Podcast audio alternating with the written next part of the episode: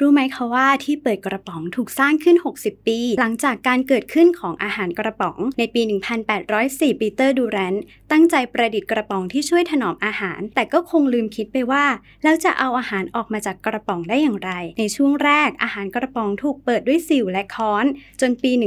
1858 เอสราวอร์เนอร์ได้ให้กำเนิดที่เปิดกระป๋องยุคแรก แต่มันก็อันตรายเกินกว่าจะใช้งานได้ในครัวเรือน ก่อนที่ปี